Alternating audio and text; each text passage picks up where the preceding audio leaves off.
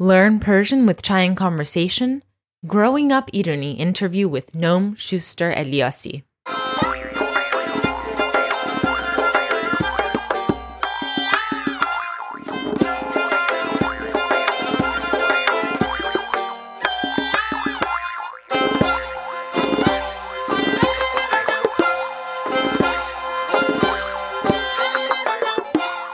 So, as I'm recording today, it is the 100th day since the October 7th attacks in Israel and the 100th day of the war in Gaza. It's been an incredibly hard thing to witness, and I found myself really leaning into the words of a comedian I followed for a really long time named Noam Shuster-Eliassi. Noam is an Israeli comedian and activist, and she performs in Hebrew, Arabic, and English. She was born to an Iranian-born Jewish mother and a Jerusalem-born father whose parents were Holocaust survivors from Romania. Noam went viral for a beautiful speech she delivered in 2015, and the speech was widely circulated in the days after October 7th as well. I want to share that full speech first. It's 4 minutes long, so you have context into her and her views, and then share with you my full interview with Noam. I really hope you take time to listen to the full thing. You are a traitor for thinking we can have peace with the Palestinians. I am ashamed that you are one of my people. These were the final words of one of my relatives right before coming here. My parents, when I was little, they decided to make my life very, very complicated in the heat of the Oslo agreements when they still had hope. And they moved to the only intentionally mixed Israeli-Palestinian community called the Oasis of Peace. I was brought up dreaming, loving, laughing and crying in Hebrew and in Arabic. I also laugh in Farsi with my nuclear Iranian family. My mother was born in Iran, and my father is son of Holocaust survivors from Romania. When I speak Arabic, most people think I'm from the military or from the intelligence. Or they think I'm Palestinian because I look Middle Eastern. Jews of my generation who speak Arabic, ironically, speak it for military purposes. I am stopped in Jerusalem daily by Israeli forces, mistaking me for a Palestinian. My identity embodies an alternative narrative, a narrative where an Iranian Jewish woman can speak Palestinian dialect simply to communicate with her neighbors and best friends, not to spy on them. Last time I checked, Arabic is the language of the Middle East. Since childhood, I have seen failed peace processes, failed leadership, growing hatred, shattered hopes for agreements between Israelis and Palestinians. Despite it all, I still believe in positive change. That makes me an outsider. Instead of further excluding myself, I found strength by asking difficult questions. How would you behave if most of your society considered you a dreamer? What would you do if you considered most of your society racist or militant? I do not have all the answers, but what is clear to me is that there is no option to give up. Parts of your society that reject tolerance, reject equality, are exactly the parts of your society you need to hang on to, engage with, and not let go. If you let go, much more dangerous agendas and extremists seeking political legitimacy will gladly take up that space for you. That is what happened to my society, which in recent years has shifted tremendously to the right. The West Bank and Gaza are the biggest open prisons in the world. Palestinians continue to live under an ongoing, humiliating military occupation. Their desire for basic freedom, dignity, and statehood is ignored not only by the Israeli society and the international community, but the entire world. And at the same time, Israelis, my society, is not confronted with what the occupation is doing to the moral fabric of our society, nor how it diminishes the possibilities for a shared life in the Middle East. I have seen firsthand how the peace movement consisted almost exclusively of middle-class, educated, secular activists. For years, I have witnessed the limitations of traditional liberal peace movements. These processes tend to attract like-minded liberals and are almost exclusively led by white, middle-class men. Historically, religion has been perceived as an obstacle for peace. Religious leaders were never included in the conversation. What a historical mistake to try and separate religion from peace in the Holy Land. I want you all to challenge yourselves, challenge your assumptions about who can create change. Only when I confronted my perceived enemies, I discovered potential in unusual places. Believe that even your worst enemies can transform. Religion was used and could be used to destroy, but it can also be used to repair and to heal. I want to say, Abir, we are not free until you are free. I want to say that your freedom and my freedom cannot be separated, and it will never be separated. Thank you. Noam Shuster-Eliassi, thank you so much for talking with me today.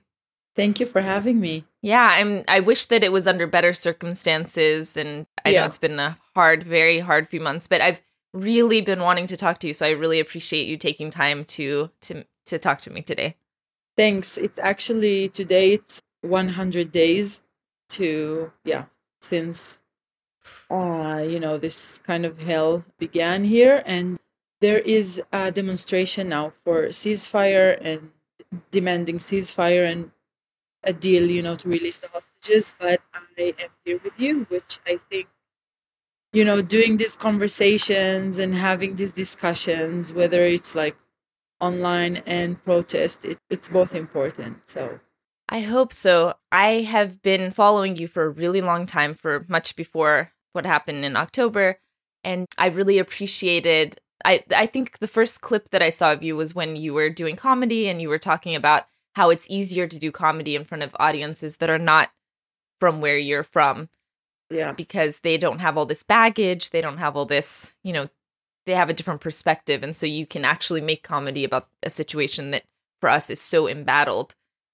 So that really resonated with me. And since October 7th, it's been, I've been going to your page more than anyone else's to see your perspective and to see what you have to say.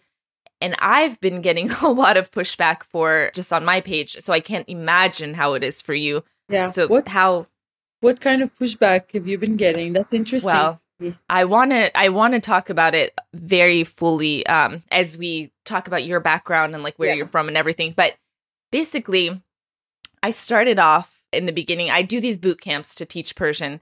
And in this boot camp, we happen to be learning the poem Bani Adam, which is a poem by Saadi. It's written in the UN. It's a it says Bani Adam a'zay yek peykaran, meaning human beings are part of the same whole.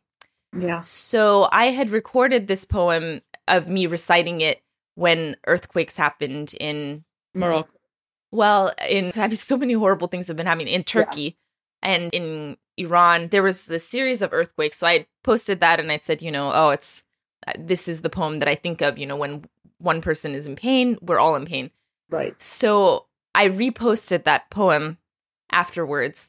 And the comments, the poem just says we're all human beings. And, when it was written, it was actually a very radical poem because people didn't think that way. They thought, this is our people, that's your people. And then Saadi was like, no.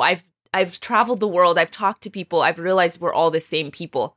Yeah. So I put that poem, and from all sides, I got pushback saying, why didn't you say this? Like, we've been in pain for a long time. Why didn't you say this before October 7th? And then other people saying, oh, this has been going on. Or why do you only talk when this is happening? Blah, blah, blah, blah, blah. Just lots of pushback. Yeah. So it started there. And then I was just amazed. So I started putting that poem more often in my stories. Every time I would just get all these messages of people being like, oh, you're a horrible person. Yeah. I was like, what is happening that this poem that's supposed to be uniting us is like tearing us apart? Yeah. That is crazy. Yeah. And then I would say like just simple things like children shouldn't be killed. Oh, you're blah, blah, blah, blah, blah. Ooh. And to this day, I'll tell you more, but to this day, I get comments. And a lot of times I have very respectful comments and, we come to an understanding and, everybody cares about human rights. It's just, But sometimes I just get so angry and... Yeah.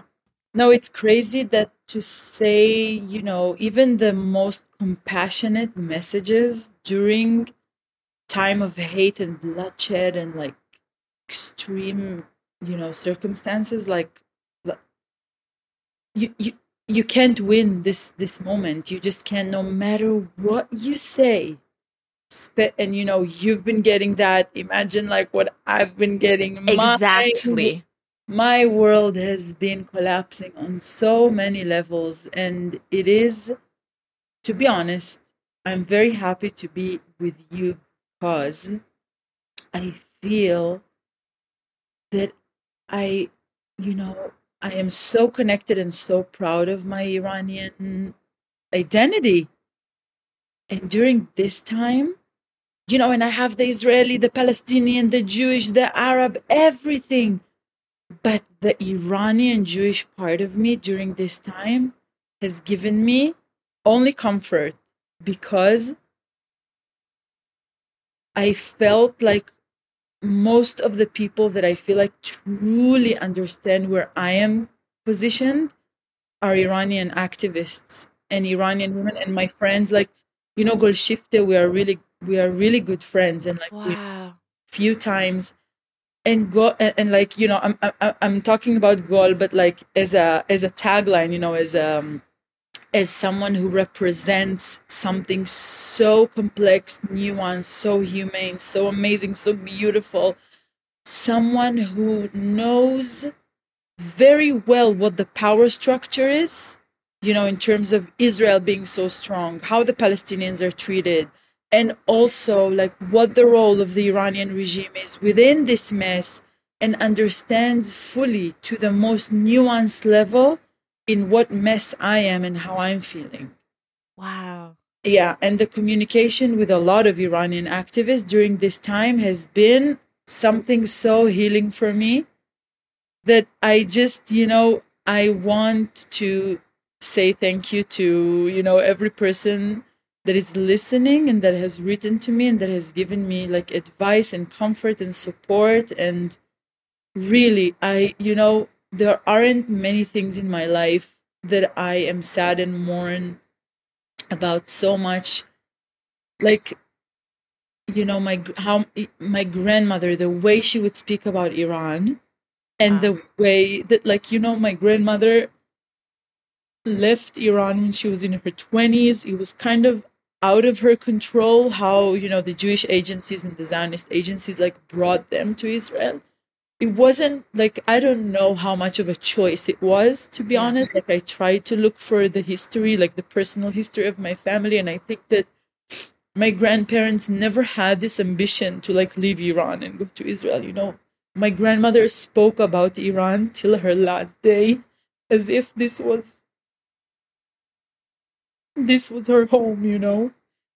And when I speak to, you know, my Iranian sisters that are also like outside of Iran for many, many different circumstances, I'm Jewish, so I'm outside of Iran for different circumstances than, you know, like Golshifteh or other artists that had to be exiled and stuff in, you know, and it's just incredible that I've never been there, but I feel so connected to a place that I've never been to. And my grandmother, when they were brought here as like non-European Jews, as non-Ashkenazi Jews, they were being treated very badly. And they were in kind of like development towns and not being treated as like, you know, the kind of Ashkenazi hegemony and the you know, the more European Ashkenazi Jews that came before them and were more acquainted with what's going on here and everything.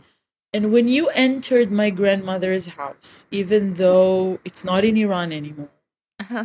I knew I was in Iran. Like, in my grandmother's house, I was in Iran. Wow.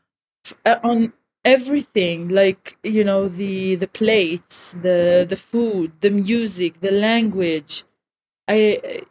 My Farsi is not so good, and my grandmother's Hebrew was never that good, but we communicated. Like, I still to this day don't know how.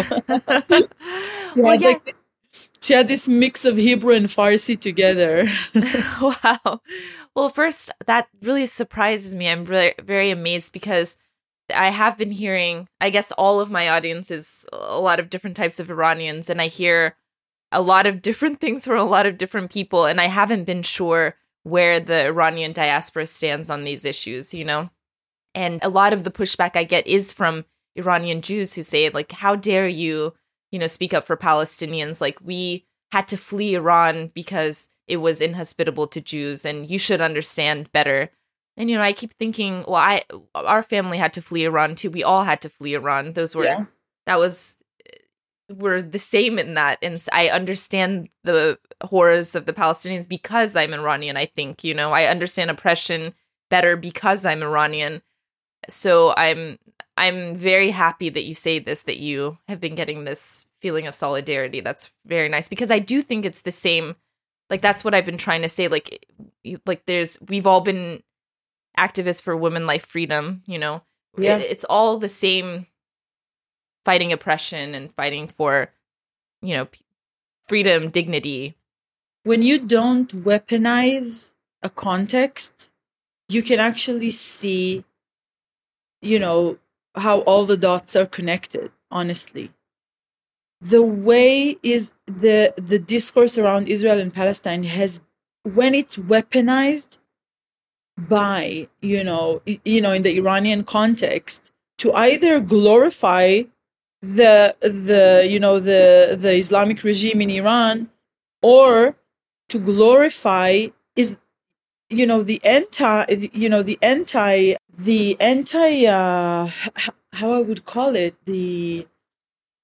kind of pro-Israel, you know. A lot of monarchists, right? Exactly. Yeah, I didn't want to say that. Yeah. And I look at the kind of like the Israel PR pages, some of them that are using the women, life, freedom and using the Iranian context in order to make some kind of like only a pro-Israeli message. And right. I'm like, this is like, as an Iranian Jew, I'm like, I feel like this is twisting the plot, because yes, it feeds into so much Islamophobia that is not needed in this context. Right. And on the other hand, when you have like Iran Islamic Republic regime that yes, is like, you know, glorifying their pro-Palestine, come on, you're not that pro-Palestinian, you're not that pro-humanity. Exactly. We're seeing how you're treating your own people and the women in your country. So don't lecture to, you know, so exactly. But there is a field, you know, for us. There is a field for us where you, as an Iranian, you understand, you know, the Palestinian context because you understand oppression. Right. And you also understand my world. Yes. Because, you know, we are both Iranian, and you know that in the Iran that you and I know and you and I dream about, my Jewish heritage and my Jewish identity is a very natural part of Iran. Yes, it's a protected part of Iran. It's a place where my grandparents always spoke about as home. Right. Yes. So let's go back and talk about your background. Can you tell me about your grandparents and what their experience was like in Iran and what you know of it? So my grandmother grew up in the Hamadan district in Malaysia. And actually, let's go back. What's your makeup? Like, your mom is half Iranian, is that right? Yeah, tell me. So my mom was born in Abadan. Oh, okay. Yeah. My father was born in Jerusalem. He's a son of Holocaust survivors from Romania. And so my father was born in Jerusalem. So I have the Holocaust side, my father's side, and my mom was born in Abadan. She has 8 siblings. She was the last one to be born in Iran, and then the rest of the kids were already born after 1959 when they came to Israel. And my grandmother is from Malayeh, from Hamadan. Hmm. And my grandfather is from Abadan. So when my grandmother, you know, there wasn't like a big Jewish community in Abadan. But when my grandmother married my grandfather, she kind of moved there, and my grandfather was working there, like everyone in the oil kind of industry, or whatever, like a simple worker's life. And I, you know, the stories that I know, first of all, when my family left Iran, they had to, there was a lot of survival. So I never really, I had to go and really dig my family's history, mm-hmm. because the kind of mainstream narrative or what we learn here in school is a Zionist perspective, like a European Zionist perspective. So there is a lot of investment in us knowing about the history of the Holocaust and, you know, the way that the Zionist movement kind of, you know, started and was founded. And so we learn about non-European Jewish history from a very limited context, a very limited perspective. So I had to independently go and find out from my uncles, my aunties, like, how was your life in Iran? What was it like? What was the smell like? What did you do? What did you eat? Where was my grandfather? Like, was my grandmother alone a lot? Like, where... You know, because he would go, you know, to work sometimes for months and then would come back. Like, it was a very, very challenging life for them. They were poor. And also some unpleasant memories of my uncle remembering that sometimes there would be like hostile in environment, especially, you know, I don't know, like my uncle remembers a few incidents where there was stone throwing at homes of Jews, but nothing too violent or too big or, you know, just, but in general, my grandmother referred to Iran as home until her last day. And I remember even, you know, in her last days, I used to ask her if, you know, if she could go back, if she would have the choice to go back to Iran, she would always say yes. Oh, yeah, always. And yeah. Do you know how many generations back they were there in Iran? It's just. Yeah, I mean, my grandmother was born near the, you know, the Esther's tomb in Shushan. Right. So centuries. Yeah. Wow. Yeah. Yeah. Yeah. And did they have, you said they didn't have a big community in, like there wasn't a Jewish community, but did they have just Iranian friends or how was that? Do you know? Yeah, they did. Yeah. My grandmother has a lot of memories, but I think they had also family in like in Tehran and in other, you know, bigger cities. So I think that they would also, you know, before they were brought to Israel, they stopped in Tehran, like it was a station, and then all the family gathered there, and then, you know, together they, you know, they came to Israel. And to be honest, I think there is a lot of like trauma and shock around, you know, they were uprooted. Right. And I think from what I understand, like my mom's stories, she had so many Jewish friends. It seems like the communities were very integrated. Oh, but so I don't know if that's... Some of the comments that I've been getting in messages is that there was a lot of racism towards Jews in Iran for a long time. But yeah, I want to hear if that's the case with your family. If you know... You said you've heard some small stories. Yeah, but in general, I mean, I think, you know... I think we would be naive to think that there weren't like problems. There are classes and there are tensions between minorities. I mean, everywhere. It's not like thing that Iran invented, but like, but in general, my family's memories and history, and you know what I know is that there was good neighboring relationships, and you know my aunt, her name is Morvari.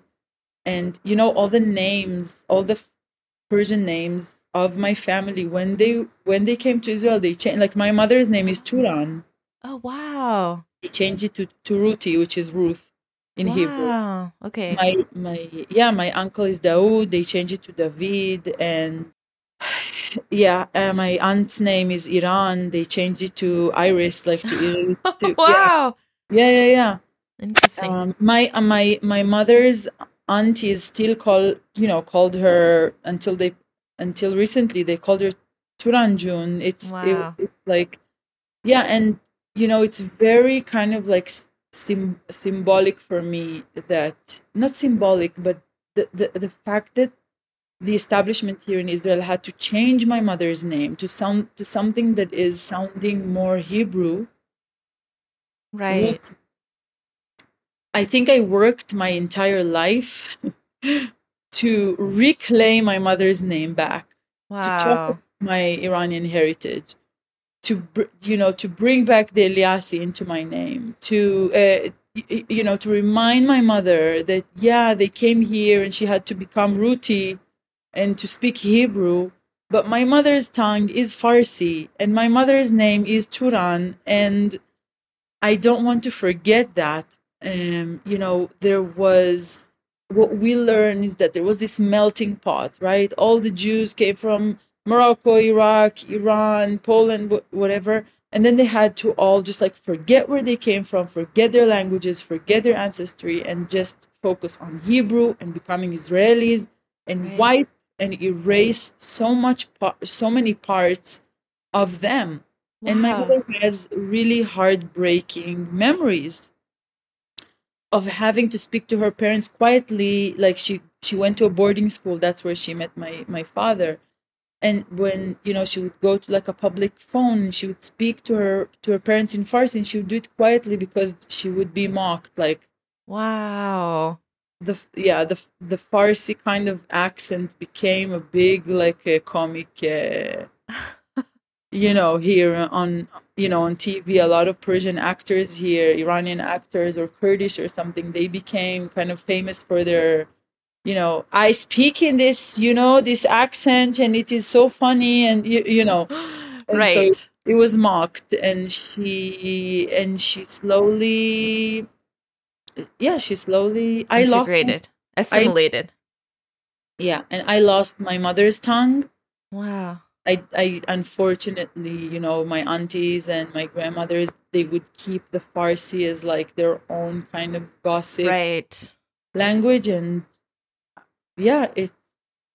Well, I have two questions. So first, you said that... Did you say that Jews were a protected class in Iran? Did you say that, something like that? I mean, I think it's like that until today, right? So what do you mean by that? I mean, the Jewish religion is a protected religion in Iran, unlike the Baha'i, and right? Today, I don't know. Oh, I'm asking. Yeah, no, tell me. Yeah. Okay. There are I think 25,000 Jews in Iran today. I think so. Okay. Because I think it's something, it's a history that people don't know. I don't know, like what, because I know there's, yeah, I know Baha'is are discriminated against, but you can be openly Jewish in Iran and it's okay? Look, I mean, I'm not 100% sure of everything saying, and it's, but I know, I mean, I'm sure that it's very complex, and I'm sure that it's very sensitive to be a Jew in Iran. Like, I'm not, you know, but I think that in, you know, in general, like, we don't hear that anything out of the norm. Like, I think that this, you know, in light of everything that's happening and how oppressive and everything it is, I mean, it is an oppressive place, and it's not like Jews are like, woohoo, you know? Right. I think generally, in a wide, you know, kind of, from what I know and from what I see in videos I get from synagogues every holiday, they're protected. So there's still synagogues. Oh, yeah. That's something. Yeah, I don't even know that. Yeah. Okay. Yeah. On Jewish New Year's and on big holidays, we always get videos of prayers. Okay. Synagogues in Iran. Okay. So then what was the... You said that, like, what was the process of going from Iran to Israel for your family? Like, how did that happen? That's another part of history that is, you know, I mean, there is so much weaponizing of these narratives and this kind of, you know, what happened there. And I studied and I listened to my family, and I, you know, and I'm telling you kind of like what I gathered from everything that I know.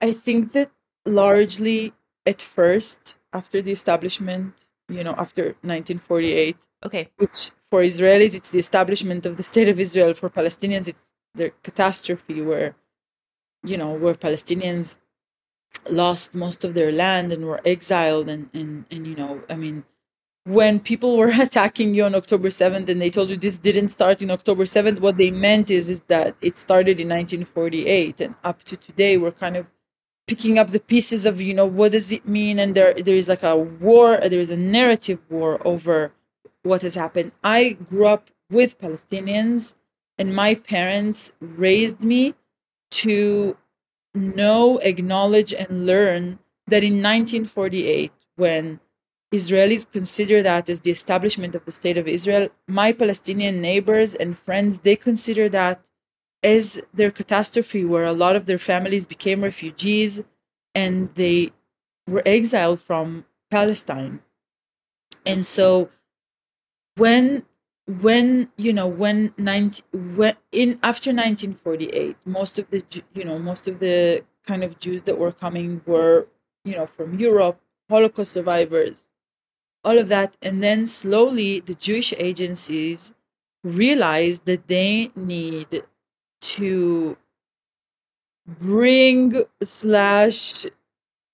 make it possible for the Jews in other places to start coming here. Mm-hmm. North Africa, Muslim Arab countries, then gradually Ethiopia, etc., etc. Now, what I'm describing to you right now it's not simple. It's very, very complex. Okay. Jews who are not, you know, Jews who are not Holocaust survivors generally do not have negative experiences from where, I mean, the Holocaust happened in Europe, you know, the Nazis, you know, it happened in Europe. And then for Jews in other places, I mean, things weren't pink and perfect and amazing, but they were minorities in other places. And like my family, they were in Iran, at home, you know. I don't think my grandfather, you know, he prayed to Zion. He was a proud, traditional, religious Jewish, Iranian Jewish man. Mm-hmm. Prayed to Zion. He prayed to Jerusalem. Did he have the dream to pick up his family and come to the Holy Land and come to Israel? And I don't think so, to be quite honest with you. Mm-hmm. I do not think so, from what I know from my grandparents. But the Jewish agencies and the Zionist agencies, they were on a mission, you know, to make sure the Jews all over the world not only know that there is now a newly founded home for the Jewish people, but there is a possibility for them, and they will get this, and they will get that, and now you have to be among the Jewish people, and this and that. And like, you know, I try to think of my grandmother over there in Abadan, taking care of so many children, and hearing that all of this is happening. And they took her big brother and the big brother of my grandfather, and kind of like, and you know how it is in Iranian families, like one big brother goes, yeah. And yeah. Yeah, and you're, I mean, the families, life is around family and around community, and I don't know, and that goes also to, you know, Iraqi Jews, Egyptian Jews. After 1948, the establishment of the State of Israel, it became much more challenging for Jews in the Arab, Muslim, North African, Middle Eastern sphere. Right. Tensions were different, things were different, relationships were different, right. Trust issues were different. You know, there is suddenly like, you know, and so I don't know to tell you how much of this was my grandparents picking up and being, you know, like, I don't think my grandparents were these like Zionist proactive. Right. I don't think so. Wow. What year was it that they came? 59. Okay, so it was even before the Islamic Revolution. Oh, yeah. This was before. And then there was a big wave, you know, just before and after the Islamic Revolution. Okay. Jews in Iran were not that hungry to get up and leave. Right. No, they stayed until the last minute before the revolution. Right. There are two big waves of immigration from Iran, from, you know, of Jews from Iran in the 50s.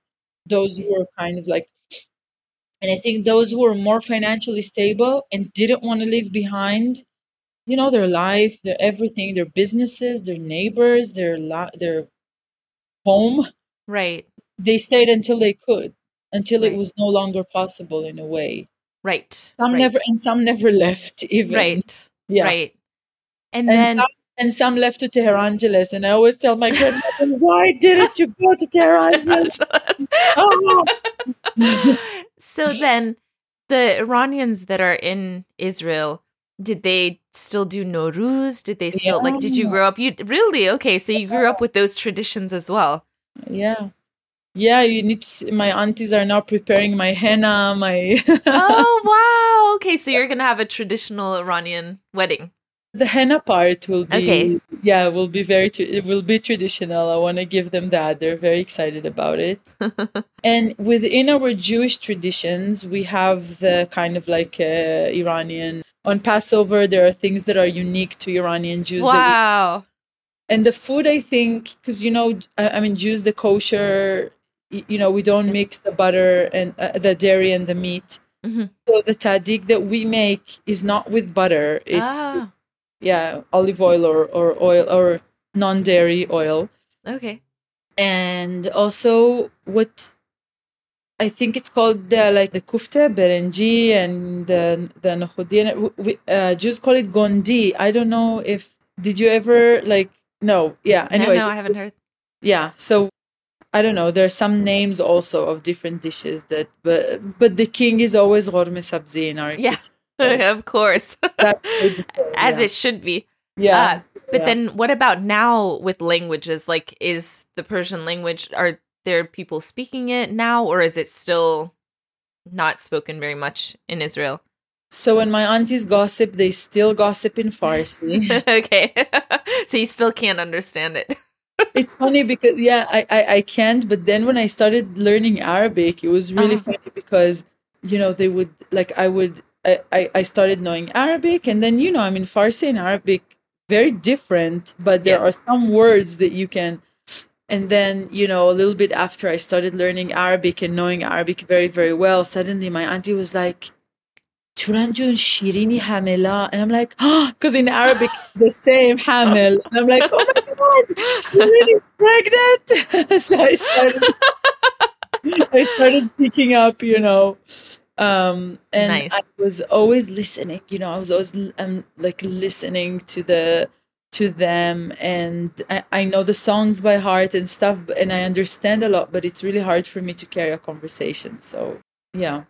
Well, so now tell me about your upbringing. So you also have a very viral speech that you did a few years ago about growing up in a community, and you mentioned it in this interview too, that you grew up in a community with Israelis and Palestinians. So can you tell me a bit about that and your kind of your evolution? Because a lot of people that grow up in Israel don't know any of this, right? They don't really know.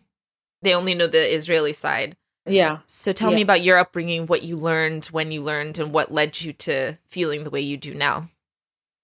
So my parents really, truly, you know, in light of especially everything that's happening now, I keep thinking of them, you know, back then in my age, and how they wanted really a different kind of future for me and my brother. So they became very politically aware. My father sat in military detention for refusing to serve in the occupied Palestinian territories and in Lebanon. But he was a Holocaust survivor, so that's very rare, right? Like, he was a very rare person. He's a son of Holocaust survivors. And, you know, he kind of grew up in a traumatized home, you know, and didn't really have access until later on to tools to understand, you know, the political and social kind of, you know, struggles of this place. And I think that when the first Palestinian uprising happened in 1987, which is the year I was born in, I think that his political kind of awareness really, really, really, really grew. And, you know, my parents were protesting, and my father was part of a movement of refuseniks, of Israeli people who were drafted to the reserve duties and were like, no, stop, you're not sending us to the occupied Palestinian territories. We're not going to serve and do this. You know, the war, like, they were trying to push the government back then to go into a negotiated peace agreement, you know, with the PLO and all of that. And it was such a, no one thought that anything will happen at that time. And then after years and years of them struggling, suddenly there was the Oslo Peace Accord, if you remember, in the 90s. Mm-hmm. And suddenly Yasser Arafat and Rabin, they were talking, like, you know, and so my parents really felt part of what was happening then. And I have memories of my mom, you know, for the first time, I saw her like crying from joy. She's like, there's going to be peace agreements, you know, being, she picked me up from school. And at that time, that's when they moved to a place called the Oasis of Peace, which is the only place in Israel where, you know, Jews, Israeli Jews and Palestinians with Israeli citizenship live together by choice. Wow. And it still exists. It still exists. My parents are there. My brother is there raising his kids. It's, you know, it is, you know, a complex place. I don't think that my parents, I think when they moved there, they had obviously a different idea. Like they thought that this place will be, you know, kind of like the beginning of something much, much bigger. And and so I grew up very differently from my extended family and from other kind of, you know, Israelis who are usually not very much exposed. I mean, it's very segregated in Israel. Right. Palestinians and Israelis don't really mix. Arabs and Jews, like, we don't mix. We're like, it's very segregated. It is. There are mixed cities, but even within the mixed cities, the educational systems are different and everything. And so when we moved there, it was suddenly, you know, my neighbors are Palestinian, my classmates are Palestinian. I'm learning Arabic just as I'm learning Hebrew. The narratives are dual. I'm learning both narratives. Wow. And it was like, you know, within a year, I was 7. And within a year, as a little girl, I was like, okay, I understood that I am not going, I knew that because I saw my cousins and I saw the people kind of around me. And I was like, okay, this is not the same. I mean, I'm growing up different. Is it your cousins on your mom's side and dad's side? Yeah. Wow. Okay. Yeah. And so the understanding from a really young age that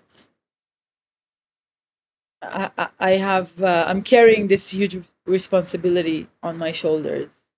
Yeah. And I still feel it until today, because I think there is nothing very special about me or unique about me. I just happen to... I just happen to have been brought up a little bit differently, and so I have this ability just to, you know, to see the other side in a way that I feel that, I mean, if, you know, today we're seeing the consequences of how the hatred and the segregation and the lack of empathy and awareness really towards each other can result such horrific, you know, circumstances. And I just came back from a 5-hour interview to like a leftist Israeli newspaper. Oh my goodness. Because there aren't people here and artists and people that are speaking about ceasefire or just like saying very minimal basic things to, you know, to stop the war, to stop, to, you know, to bring back the hostages, to negotiate a deal, to stop killing and starving and people in Gaza. It's just, you know, and it is, and I feel I feel very lonely. Yes, yeah. Very sad for us, for the Palestinians, for everyone, really. And I just feel like all these things about how I grew up and all my efforts and my activism and my comedy and everything, I feel like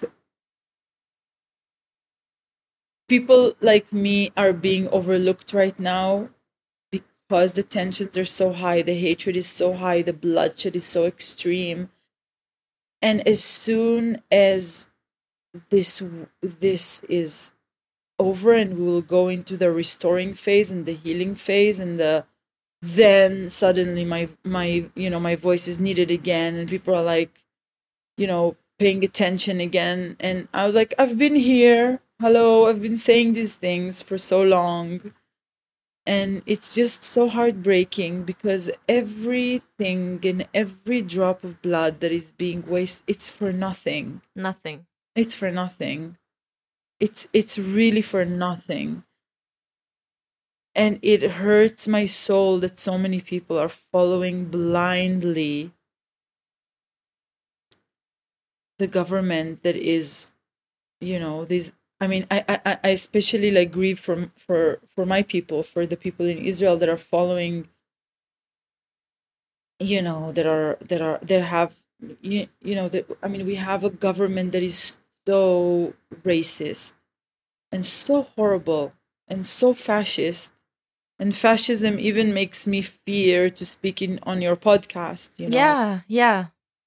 And I feel so heartbroken that the people who are not me, who are not like peace activists and whatever, and think that they don't have another choice, and they follow blindly, and they go to the military, and they salute the commander, and they go after the herd, and that they don't stop and say, no, there is another choice, and this government is just lazy, and they don't take responsibility for what happened because it was under their watch. Right. And then the people have to pay the price. Right. I want to scream and say there is another choice. The government will work harder if you don't go and fulfill their orders because of their failure. Right. Yeah.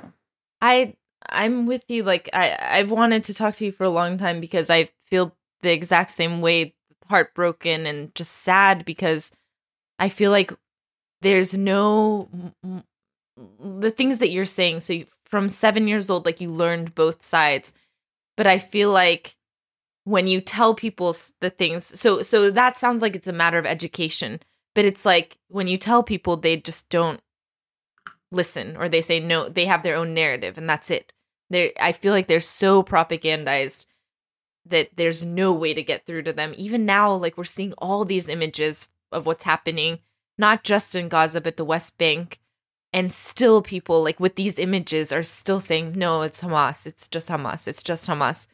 Like, there's no... I get so sad. That's exactly the point I come to.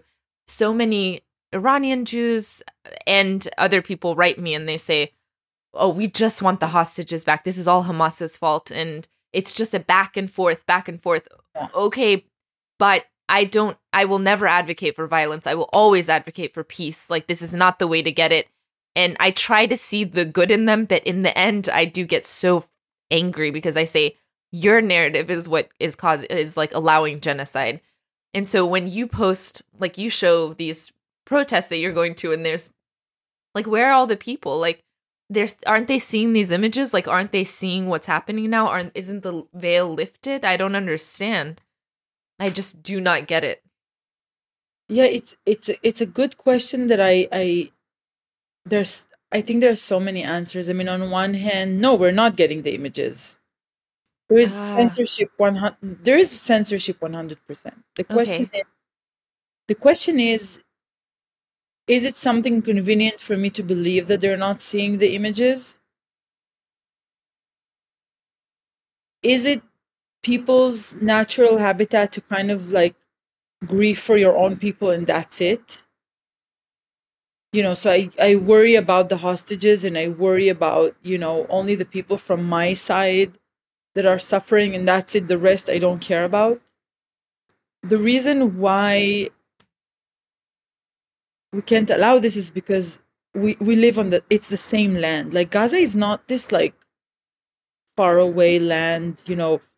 When you see the extreme like messianistic settlers saying that they would like to resettle in Gaza and to build settlements. I mean, you've seen these videos circulating, right? Yeah. It's like, I want to ask, you know, are you planning to build those settlements on the mass graves that we can't even count the dead in Gaza, and the bodies are going, you know, into the ground and doing what they're, I mean, what kind of a vision full of death and horrific, you know, visionary. I mean, what are you like? Are you, you know? I don't know. People in Israel are in so much grief and pain for really the horrific October 7th, you know, massacres. Truly, I've lost friends. I've lost people that I know. There's no justification. It is horrible. It is painful. It's really, really, really, like, there are no words to describe. And, you know, the people that we lost, are some of them are peace activists and people that have fought the occupation their whole lives. And it proves my point. You know, it proves my point. People on the right wing, they tell me, oh, you see those people who fought the occupation and were on the Palestinian side got killed by Palestinians. And I'm like, yes, because our leaders didn't work hard enough to change the circumstances and to provide solutions so that these people will not have to die that way. And and the people in Israel are in so much trauma and grief that you are unable to see beyond that. And the government lacks real answers and, you know, a political plan to tell the people, okay, this disaster happened to us. This is what we're going to do. Instead, immediately, without letting us grieve or anything, they went and started the bombardment on Gaza, the ground invasion. This, like, and that's it. And people are not even asking questions. And people are not demanding, show me, what are the results of this? What is the victory? Is there a victory? What does it mean to destroy Hamas? Tell me in, I don't know, in military terms, tell me in political terms, tell me when do you reach a point where you say, if I reach X and Y, that means Hamas is destroyed? Because we're seeing numbers that are, I mean, the human brain cannot digest these numbers. The number, devastation of hunger, of thirst, of displaced, of, you know, refugees, of people in the cold, sick, under the rubble. What? And the government knows that the people in Israel right now are completely blinded by the trauma and are unable to. And this chaos just continues. And, you know, I mean, I think that even for Israelis who are seeing the horrors in Gaza, I've heard a lot of people say, I'm sorry, but I don't know what to do. Like, I don't have the space. And like, what am I? So, you know, people are expecting just to sit in the dark and to let this pass, as if some kind of miracle will undo this or will stop this. Like, we have to stop this. So when I go to the street and I protest now and I see so few people, I go crazy. I go hopeless. I don't know what else we can do. I don't know. Yeah. People are somewhere else mentally. I mean, even the demand to release the hostages, it's like this generic, yeah. Okay, release the hostages, how? You need to find a deal, negotiate a deal, pay the prices, you know. and artists and people who are very political and very liberal, it's hard for them to even say this. Wow. Oh, that's interesting. So your friends even? Like, do you have friends that don't, or what's your community like? My friends and my circles, they are, you know, they were able to, you know, shake themselves off and like get up and, you know, tune back into reality and step out of the victimized corner to, you know, to say these things. But in the bigger circles, there are a lot of people who are saying we don't have hope anymore. There's nobody to talk to. There's no justification for a ceasefire, blah, blah, blah, blah, blah, blah, blah. And that's very, very, very sad. People that you know, that you know oppose this government, and you're like, you think the same government responsible for this disaster, that were in charge of us during this disaster, will have an answer for you, or is doing the right thing. Right. And, you know, and honestly, to see, I mean, the fact that, I mean, you know, people ask me, how come people are not protesting in masses for a ceasefire, for the hostages, and for the people in Gaza? Right. And so if there are no big, huge protests that demand, you know, release of hostages right now, I mean, right. I mean, that even is not happening. Wow, that's so true. Yeah. Yeah. Yeah, it's very, it's very hard. Well, one thing is, I think that, I mean, there's an international community of people that are trying to protest and are, and like you said, you found some solidarity with like Iranian activists and everything. And I think that, I think it's very helpful to have people like you who are inside of Israel, because that's one thing. We're all on the outside and we're looking in. It's very helpful to have people like you who speak out, and then we can say, you know, that's a voice from the inside who has like seen it. It's not just us having theories from the outside, right? So then everything that you say is really very helpful. And I really appreciate that you, I know it's like completely thankless and it's very hard, and no, I've been very overwhelmed with the way my voice has been echoed in the past, because I feel like a failure, to be honest. I've lost friends on both sides. I feel completely useless and hopeless. But then when I write things and when I post things, I see that it is being echoed in big numbers, and I'm like, oh, okay, so maybe I should find a way to somehow continue, because someone is listening. Yeah. Is there any other resources that you recommend that we look at, our voices inside Israel or outside? Yeah, I think you should look at Israeli human rights organizations, that, you know, like B'Tselem, Breaking the Silence. There are a lot of, you know, activists from within who are reporting, and also I think, you know, there is 972, which it's hard to get kind of media outlets that show you kind of, you know, the more like the not propaganda kind of media outlet style. So 972, they're very, very good. And also, you know, to follow Palestinian voices, you know, especially from within Gaza, who are kind of, I mean, I don't know how they do it. I don't know. I follow Motaz, of course. So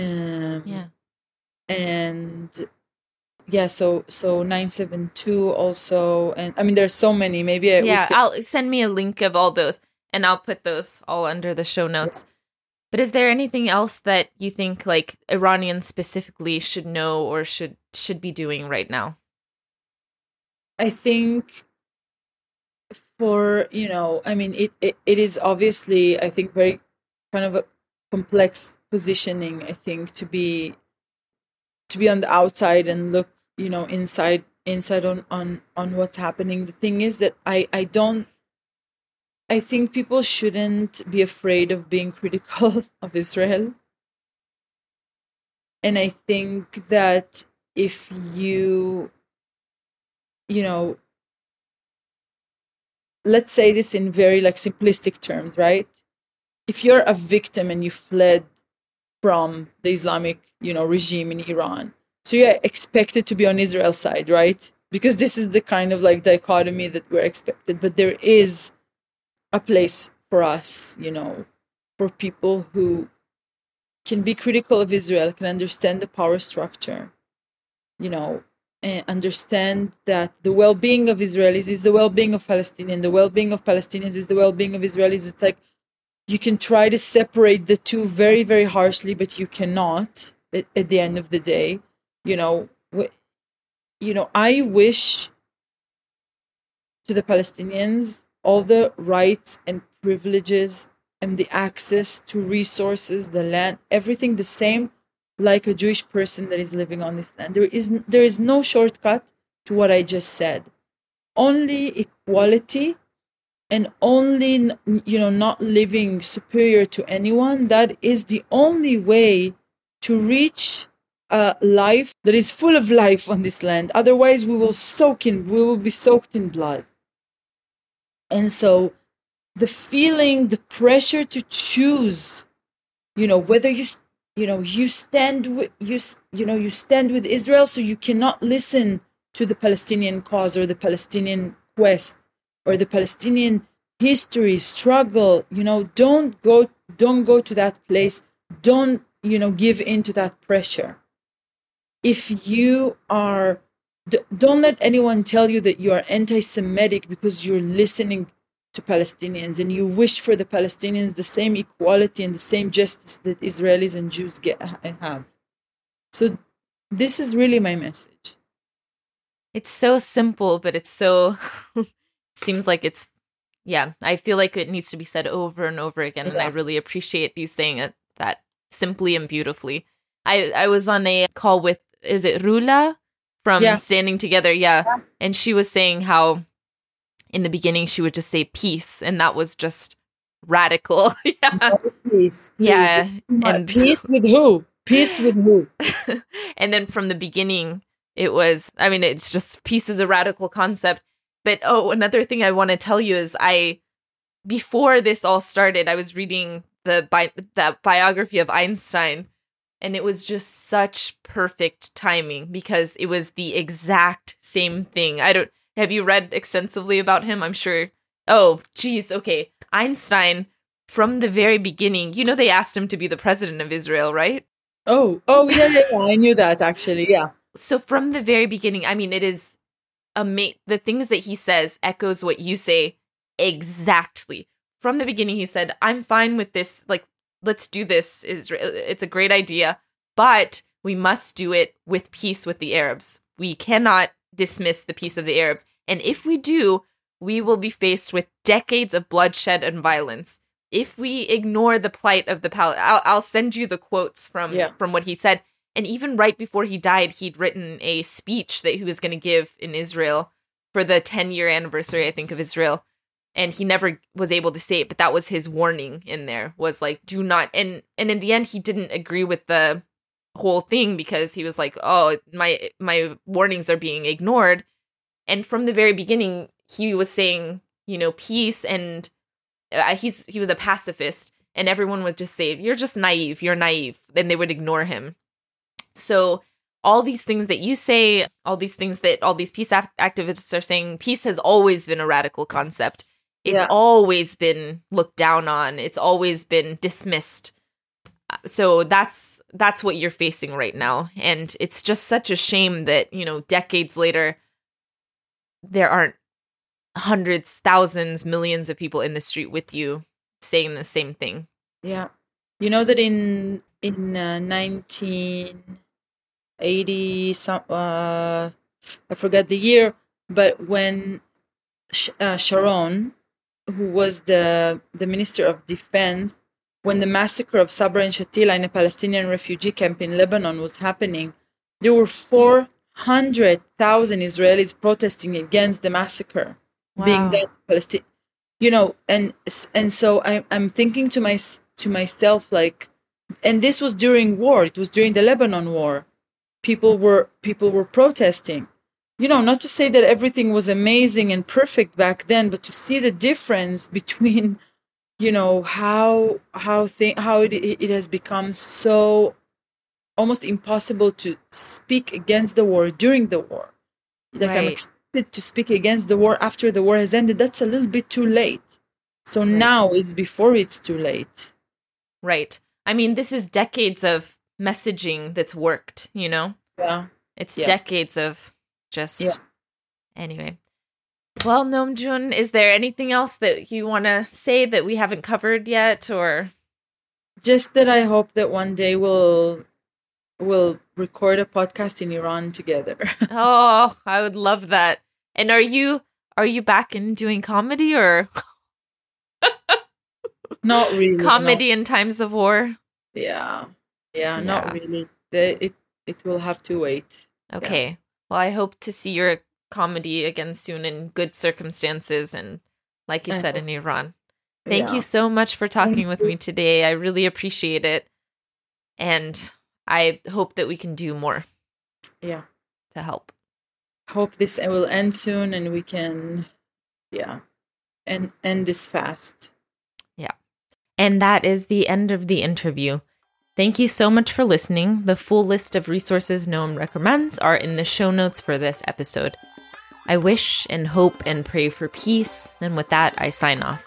This is Layla Shams from Learn Persian with Chayan Conversation.